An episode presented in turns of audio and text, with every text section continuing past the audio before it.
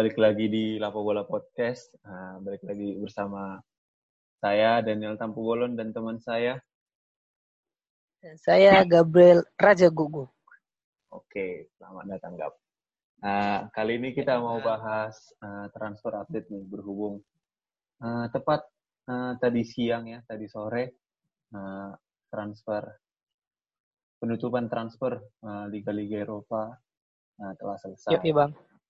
Nah, kita bahas satu-satu kali ini dari tiap-tiap tim, nah, apalagi ada yang menyelesaikan transfernya di detik-detik terakhir uh, jeda transfer nih, Gap. Pertama kita ada yang ada yang sibuk di deadline-nya.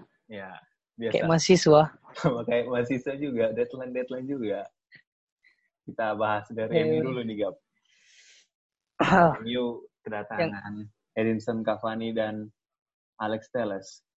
Gimana nih kira-kira? Keren. Kalau menurutku sih um, Cavani free transfer kan bang? Ya. Itu kayak kayak apa balik ke waktu Ibrahimovic datang ke MU sih menurutku bang. Ya. Dia dari PSG juga ya umur tiga bulan juga free transfer top chair juga baru apa ke leadershipnya kepemimpinannya ya um, kesibukan MU ini cukup banyak ya di deadline deadline detik-detik deadline ini ya bang? Iya betul. Walaupun kita tahu kalah satu enam kemarin ya. Iya. Tapi kalau ditinjau ditinjau dari sisi umur kira-kira apa nih dampaknya sama ya lini serang MU lah pemain-pemain lini serang? Menurutmu gimana nih? Paling bersaing sama Martial sama Igalo. Uh, menurutku nanti paling tidak oleh oleh bisa lah apa mengubah formasi um, menjadi dua striker ya bang. Ya. Kalau menurutku sih lebih berani dia membuat um, dua pasang striker sekaligus. Mungkin Martial kartu merah kemarin, Cavani langsung dapat jaminan starter kayaknya ini untuk beberapa match di Liga Inggris ini.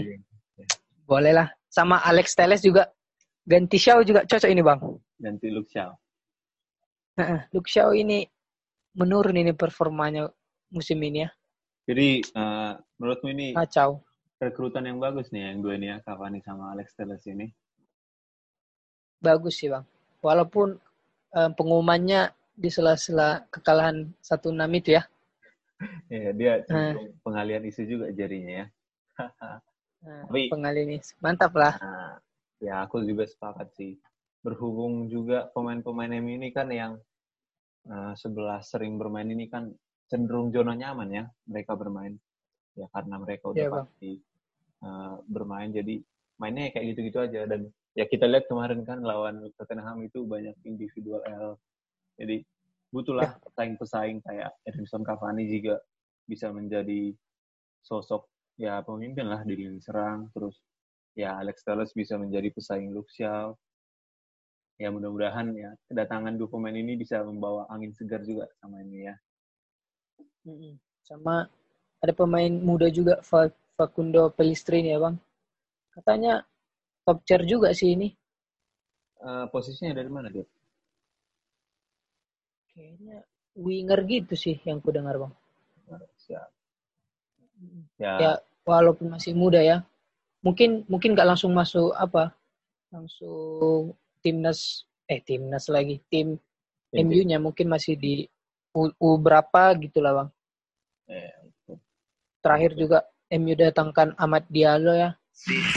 Walaupun nanti dia datang bulan Januari tapi kayaknya dia kayak apa bintang yang bersinar ini. Dengar dengar bang? Dari Atlanta. Ah, iya tapi ya mudah-mudahan lah ya MU ya minimal sampai Desember bisa menunjukkan kapasitasnya yang berhubung. Ya ini bukan main-main loh kedatangan Cavani dan Alex Telles menurutku cukup cukup visioner ya mengingat kebutuhan tim juga. Oke, mungkin kita bahas yang tim sebelah juga nih, Gab. Uh, tim yang cukup deadlineer juga nih. Arsenal kedatangan Thomas Partey dan meminjamkan Gundoji dan Torreira nih. Gimana kira-kira gak iya, iya. Arsenal ini? Thomas Partey lumayan sih um, sebagai gelandang bertahan ya bang. Iya. Lumayan sih nambah-nambah gelandang Arsenal. Um, Arteta pintar juga sih. Tapi itu juga um, apa transfernya juga ada sangkut pautnya sama Torreira keluar kan. Kalau Torreira yang nggak keluar mungkin Partey juga nggak masuk gitulah bang. Mungkin ini gantinya pemain Lyon kemarin ya Awarit ya yang belum dapat orang itu. Iya. Sebenarnya kan Arsenal ini juga ngincar dua-duanya, Partey sama Awar. Tapi ya uh, yeah. Partey juga ke kan uh, Diego Simeone juga katanya cenderung marah ya kehilangan Thomas Partey karena ada baik klausul gitu yang dilakukan Arsenal ke pihak La Liga-nya langsung nggak ke uh, tim ATM-nya jadi tiba-tiba ya udah deal ternyata dan ya kita tahu ya ATM ini kan cenderung mainnya bertahan kali kan dan salah satu uh, pemain pentingnya Thomas Partey dan mereka kehilangan salah satu pemain pentingnya kan. Ya meskipun mereka ya, dapat Lucas Torreira tapi tampaknya emang Simeone uh, kurang kurang setuju ya dengan transfer ini tapi ya sebagai salah satu ya penikmat sepak bola kedatangan Thomas Partey di Liga Inggris kayaknya bikin seru juga nih Gap Arsenal kayaknya punya kekuatan yang sangat apa nih di tahun ini? Mereka kedatangan Gabriel, kedatangan Willian. Willian. Gimana nih kira-kira uh, satu musim setengah musim deh sampai Desember? Sampai Desember bisa nggak? Bisa lah, kurasa bersaing di apa tempat Liga Champions, bang. Apalagi kalau kita lihat awal-awal musim ini Arsenal cukup mulus lah ya. di arahan Michael Arteta. Dan Boleh lah, Bang. Sepertinya emang uh, cerdas ya manajemennya ya. Ya. Iya. Kalau aku sebagai fans uh, Arsenal sekarang aku cukup bangga ya melihat keadaan tim uh, seperti ini. Ya, betul Bang. Tidak perlu apa ya maruk-maruk mencari pemain ya. Iya.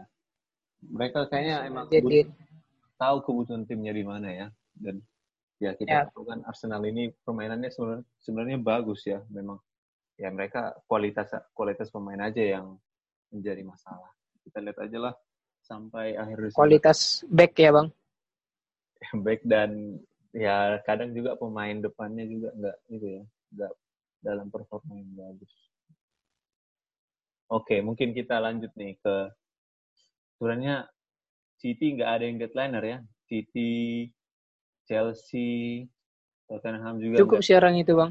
Iya. Tapi paling coba lihat ini kali gak katanya kan uh, City ini eh Tottenham menang nih. Kata orang-orang mereka pintar ya melaksanakan uh, transfer musim ini. Menurutmu gimana nih kedatangan pemain-pemain baru dari Tottenham? Kurasa ya emang berhasil sih Jose Mourinho kalau kalau kita lihat dari segi transfernya apa setiap lini juga ada lapisnya dan lapisnya itu nggak jauh berbeda sama tim utamanya. Kalau kita lihat permainan lawan MU kemarin, emang MU main 10 orang sih, tapi um, kita bisa lihat kalau Harry Kane dan Son itu kerjasamanya itu juga bagus bang. Kalau kita lihat lagi gelandangnya, rapi semua. Pokoknya um, M, eh MU lagi Tottenham ya kalau kita lihat kualitas permainannya lawan MU bagus tapi perlu kita lihat lagi untuk match-match selanjutnya sih bang. Iya sepakat juga kak. Apalagi sebenarnya Tottenham ini cukup bagus ya. Ya reguler itu menurutku salah satu pembelian yang itu ya yang ya masa dia pindah Baik. ke ya Tottenham. Harusnya dia menurutku misalkan dia diincar tim-tim yang lebih besar lagi kurasa dia cocok untuk mendapatkan tim yang lebih besar lagi. Tapi ya kayaknya emang udah rezeki dari Tottenham dapat pemain-pemain yang bagus di jeda transfer kali ini. Ya kalau pemain yang pemain yang cocok sih lebih pasnya bang ya kalau, bagus sih enggak karena kemarin kalau kita tonton Reguilan itu gak kelihatan gitu loh bang. Wan Bisaka Wan bisa Wan Bisaka bisa sih motong dia, tapi sekarang eh tapi yang kemarin Tottenham lebih nyerang ke posisi Luke Shaw gitu. Oh, ya. Tapi kalau kita bahas nih, itu emang itu banyak ceritanya, Gap. emang Iya, Bang. uh, MU terlalu banyak kesalahan sih itu pemain-pemainnya. Tapi kira-kira akhir musim Liga Champion empat besar Tottenham gimana, Gap? Dapat gak? Kayaknya bisa sih. Mungkin dia dari jalur Eropa League sih kayaknya, Bang. juara juara dari Liga Eropa ya. Ya, Heeh. oke lah. Eh, tim lain City sama Chelsea sebenarnya nggak ada yang deadline dan kita kemarin udah pernah bahas. Ya mungkin yang paling hangat paling Eric Garcia nggak jadi ke Barca ya. Eh, City Yo, iya, Bang. nahan nggak mau ngelepas tapi resikonya bulan Januari dia udah free transfer dan pengen pindah kan tampaknya emang Mm-mm. City ini nggak rela aja pemainnya dipindah ke Barca ya Ya, kayaknya dari Pep Guardiolanya mungkin. Ya bisa jadi juga Bang.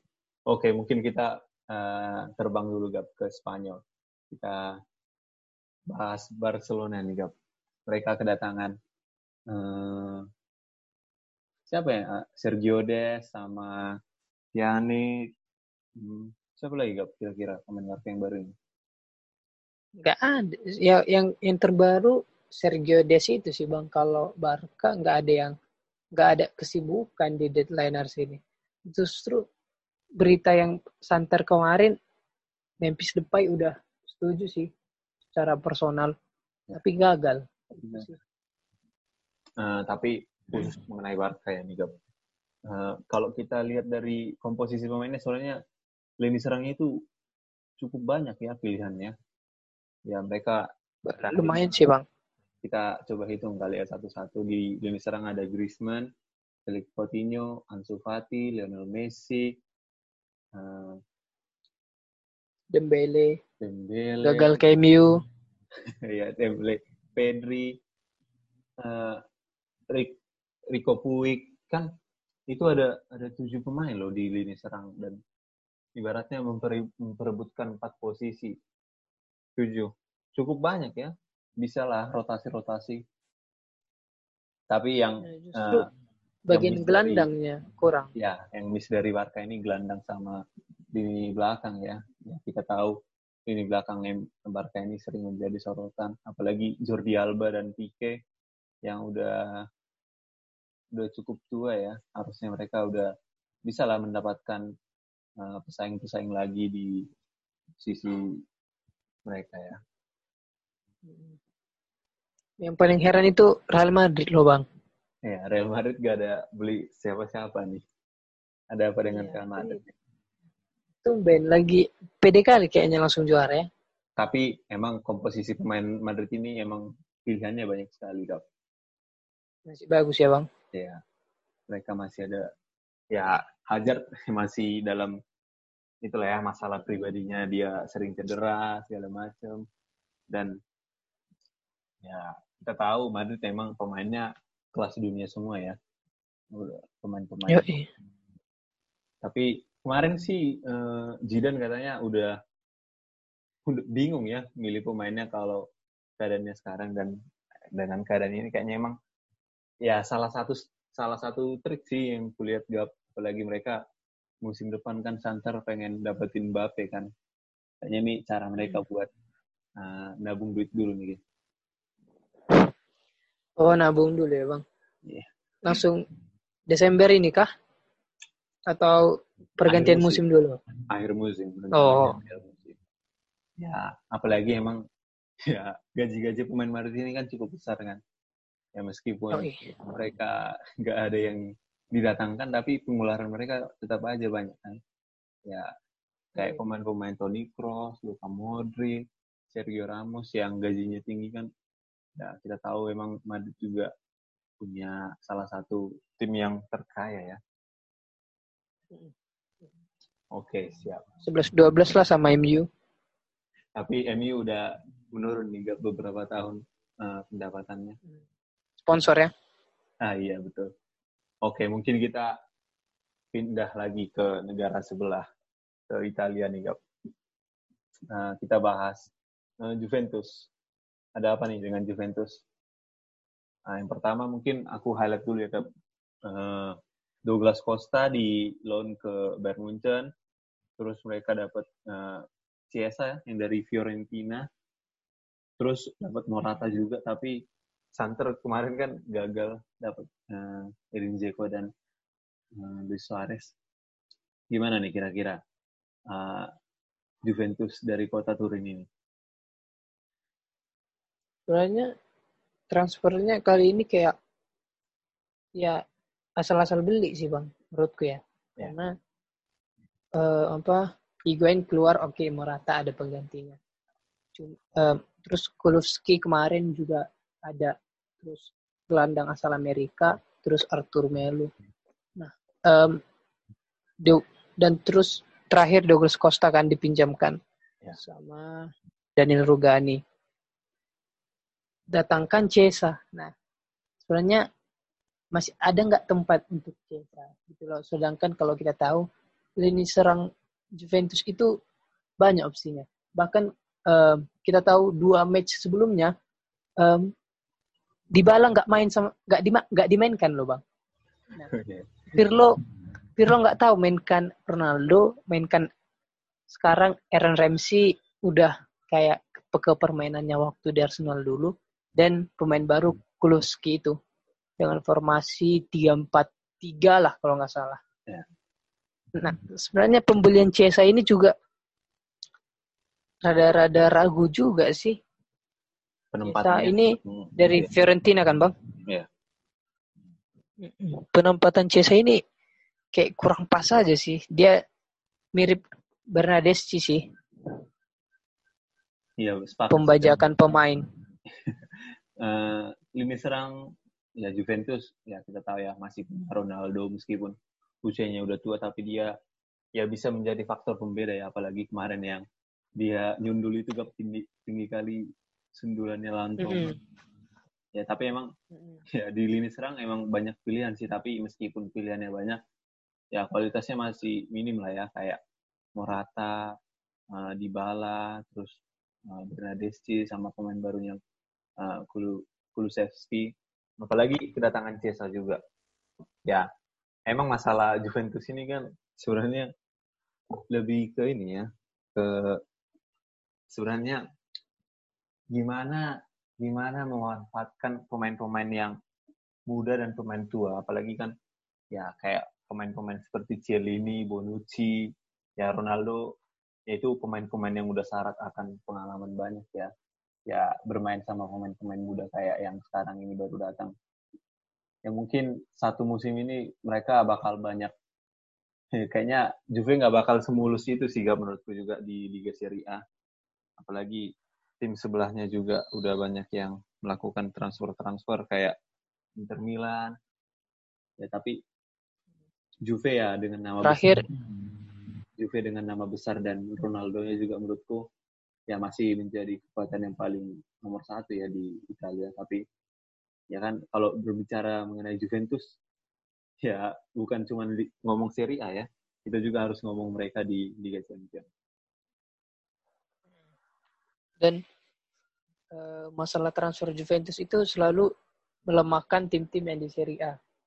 Ya. Itu selalu pembajakan dari tim-tim sesama Serie A kan. Iya. Kayaknya emang emang uh -huh. udah sebagai bagian dari taktik ya beli Chiesa ini ya. Iya, sebagian dari taktik. Dan apa imbasnya juga John yang di Napoli ke sana kan ke Fiorentina. Wah. Ya, emang Juventus ini kayak perusak gitu sih siklusnya. Justru mereka kalau kita lihat back kirinya nggak ada loh bang. Iya. Alexandro itu hmm. udah berkurang sih. Iya. Sekarang Cuadrado dibuat ke kiri Danilo. Um. Kalau kita tahu um, di kubu lawan kayak Inter itu um, di deadline ini dapat Darmian ya. Ya, Darmian. Darmian. Darmian. Darmian. Uh. Dan Araf Hakimi kan, Asraf Hakimi dan Victor Moses. Nah, kayak harusnya Juventus berkaca lagi dari um, kebutuhan pemain dan posisi yang tepat sih menurutku bang. Ya, sepakat sih Gap. Tapi ya di atas ya pembelian-pembelian ini menurutku Juve masih yang terbaik ya di di Liga Liga Italia. Berhubung juga sebenarnya Inter Milan ini pemainnya pemainnya bagus, tapi udah kepala tiga semua Gap. Udah pemain-pemain yang ujur. Jadi kalau yeah. bersaing sama pemain-pemain ya Juventus emang masih ada pemain tuanya tapi udah banyak bercampur ya sama pemain-pemain muda. Ya tapi seenggaknya Liga Liga Italia ini udah lebih seru lagi lah ya. ya Liga Italia penampungan lah ya. Penampungan pemain-pemain MU sih Gap di Inter. Eh, penampungan pemain MU.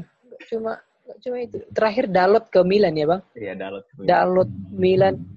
Andres Pereira, Pereira ke Lazio. Smalling fix balik ke AS Roma. Gimana nih? MU banyak kehilangan pemain ke Liga Italia, Gap? Lebih tepatnya peminjaman sih, Bang. Oh, peminjaman. kalau kalau yang udah dijual emang ya nggak butuh lagi, nggak sesuai tipe OGS sih menurutku. Ya. Siap, siap. Sepakat. Hmm. Nah, tapi ya mungkin tahun ini juga ya biasanya dulu aku selama beberapa tahun ini ya udah jarang udah jarang nonton Liga Italia tapi dengan keadaan kayak gini Liga Italia lebih seru lagi ya. Apalagi hmm. akhir-akhir ini juga Juve nggak gampang menang ya. Terakhir lawan Roma itu matchnya seru banget. Yang sampai Ronaldo lompatannya tinggi itu emang super super Ronaldo itu. Ya bahkan klasemen pemuncak klasemen Atalanta. Nah ya apalagi ada tim-tim kayak Atalanta ini siapa yang nyangka dulu Atalanta ini hmm. bisa jadi ya pesaing-pesaing tim-tim kayak Juve, Milan sama Inter kan. Lolos Liga Champions ya bang. Iya. Hmm. Oke okay lah. Dan temannya AC Milan di posisi kedua, kekuatan Milan udah kayaknya balik-balik ke zaman Milan dulu sih bang. Iya, udah mulai berbenah ya tim-tim Bangkit. Milan ini ya. Iya. Patut nah, ditunggu sih bang. mungkin emang manajemennya udah udah berubah ya apalagi kita tahu kan. Sebenarnya kekuatan Italia ini kan dulu ya tahun 2000 2000 sampai 2010 itu ya Liga Italia salah satu liga yang paling top lah ya. Mungkin kalau kita dengar cerita dari orang tua kan gap ya dulu kan fans fans Inter fans AC Milan fans Juve. Sekarang kan yang menjadi fans fans liga-liga Serie A kan orang-orang tua tapi berkembangnya zaman sekarang nampaknya orang-orang yang ya sumuran kita juga jadi banyak juga yang uh, suka Liga Italia. Oke, Gap. Kita mungkin terbang lagi nih ke Liga Jerman. Khusus kita bahas Munchen kali. Munchen ini pintar nih, Gap. Dapat ya pinjaman dari Juventus, dapat Douglas Costa, terus dapat itu juga uh, Chupo Moting, uh, striker dari PSG. Gimana nih kira-kira kekuatan? Oh, Moting kayaknya dulu main di Salke ya. Habis di Salke main di Stock City. Di Stock City degradasi di kontak PSG sekarang eh juara di Paris sekarang di kontak Bayern. Ini ini ada masalah apa sama agennya ini sebenarnya? Iya. Kok bisa sekarang dia ke Bayern Munchen gitu loh? tiba-tiba ya. Iya. Ternyata umurnya udah 31 juga ya, Kak? Udah cukup tua juga. Iya, Bang. Hmm. Dia pelapis siapa? Lewandowski ya? Iya.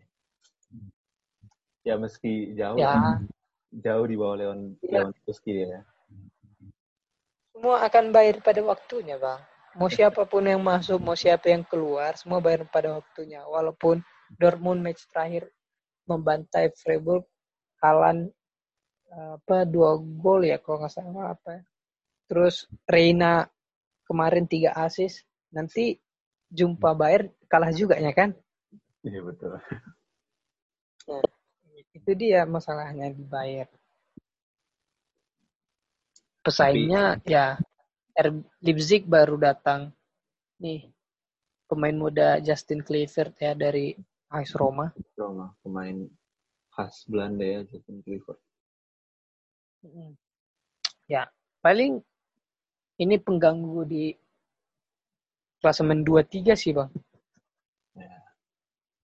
Leipzig sama Ganti ya. Hmm. Timo Werner keluar ya. Paling tidak ada penggantinya walaupun bukan striker murni nomor 9 ya. Iya, betul. Tapi kita kalau ngomong Munchen ini kan ya kita juga pasti mengasosiasikannya sama Liga Champions. Dok. Kira-kira sebagai juara bertahan dengan kekuatan tim seperti sekarang gimana nih Munchen? Susah sih, Bang. Per- Persaingan Liga Champions susah. Udah ada MU kan? MU kan fi- fix juara ya, Liga Champions. Apalagi kan eh, Munchen ini kan satu grup sama ATM nih, grup A Liga Champions. Kira-kira tapi kalau dari fase grup bakal lolos lah ya, tapi ya sebagai ya liga paling gengsi sebagai juara bertahan masa kira-kira gak final final lagi Bayern dapat gak? Tergantung. Kita lihat nanti apa undian lawan-lawannya setelah undian grup lagi, Bang. Setelah grup selesai. betul, betul. Tapi pos- posisi menentukan. ya sepakat juga gak melihat keadaan Bayern juga ya tampaknya memang sekarang udah waktunya Bayern untuk regenerasi ya sebenarnya Yoi.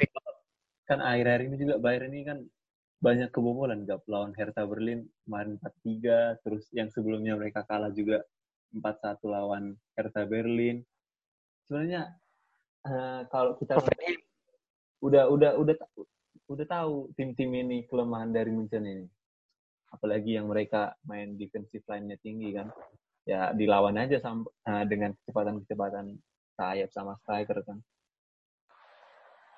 Sebenarnya kalau kulihat starting line up Bayern belakangan ini nggak kayak musim lalu, Bang. Iya. Alfonso Davies juga em, setelah beberapa match masih belum dimainkan ya. Iya. Dan back back tengahnya dirotasi nggak nggak Alaba lagi, kadang Lucas Hernandez, kadang Sule, kadang Boateng. Mungkin di belakang ini yang agak bermasalah dan di gelandangnya Joshua Kimmich dan, dan Goretzka itu masih di musim ini belum kelihatan lagi sih bang. Itu aja dan kipernya ya ini tetap Neuer ya walaupun mereka dapat kiper lain Nubel dari Schalke ya tetap aja Neuer nanti dipakai kan. Pokoknya berbicara bagian berbicara Neuer emang harus diperbaiki sih. berbicara Neuer ya kita akuin lah ya dia tampaknya sampai pensiun dia bakal jadi kiper nomor satu Jerman dan kiper nomor satu Munchen sigap tapi emang di lini tengah dan lini belakang itu kan emang ya Boateng udah tua terus ya Lucas Hernandez itu kan sebenarnya bukan back murni tengah ya back bukan back back tengah murni kan Ya makanya harusnya Um, Munchen bisa dapat back yang lebih bagus lagi harusnya kemarin Sergio Des itu kan bang, tapi itu jadi ke Barca. Iya. Tapi Hmm. ya, berbicara Sergio Des, sebenarnya juga Munchen ini udah punya itu Benjamin Pavard. Kadang nanti ya kita tahu juga ya Itu. aja lah biar biar ada persaingan. Tapi ya kayak yang tadi yang aku bilang juga sebenarnya ke kekurangan dari Munchen ini di lini tengah ya. Mereka udah kehilangan Thiago dan ya kita tahu lah kualitas Corentin Tolisso itu jauh lah ya sama Thiago. Dan apa Bayern ini kan sering kali pemain-pemain yang pemain-pemain yang dimainkan itu berada di luar dari posisi aslinya kan. Kayak Iya. kemarin Kimmich yang dulu uh, right back jadi gelandang, Alaba left back jadi center back. Ya, jadi kita tunggu aja sih kayak mana Bayern Munchen selanjutnya. Ya mungkin bakal kita lihat pemain-pemain baru yang berganti posisi waktu waktu bermain. Itu aja sih bang. Ya, sepakat betul Gap. Apalagi emang ciri khas Jerman yang penuh taktik ya. Mereka sebenarnya bukan berpengaruh dari pemain ya. Mereka emang taktikal banget. Pasti banyak Iya.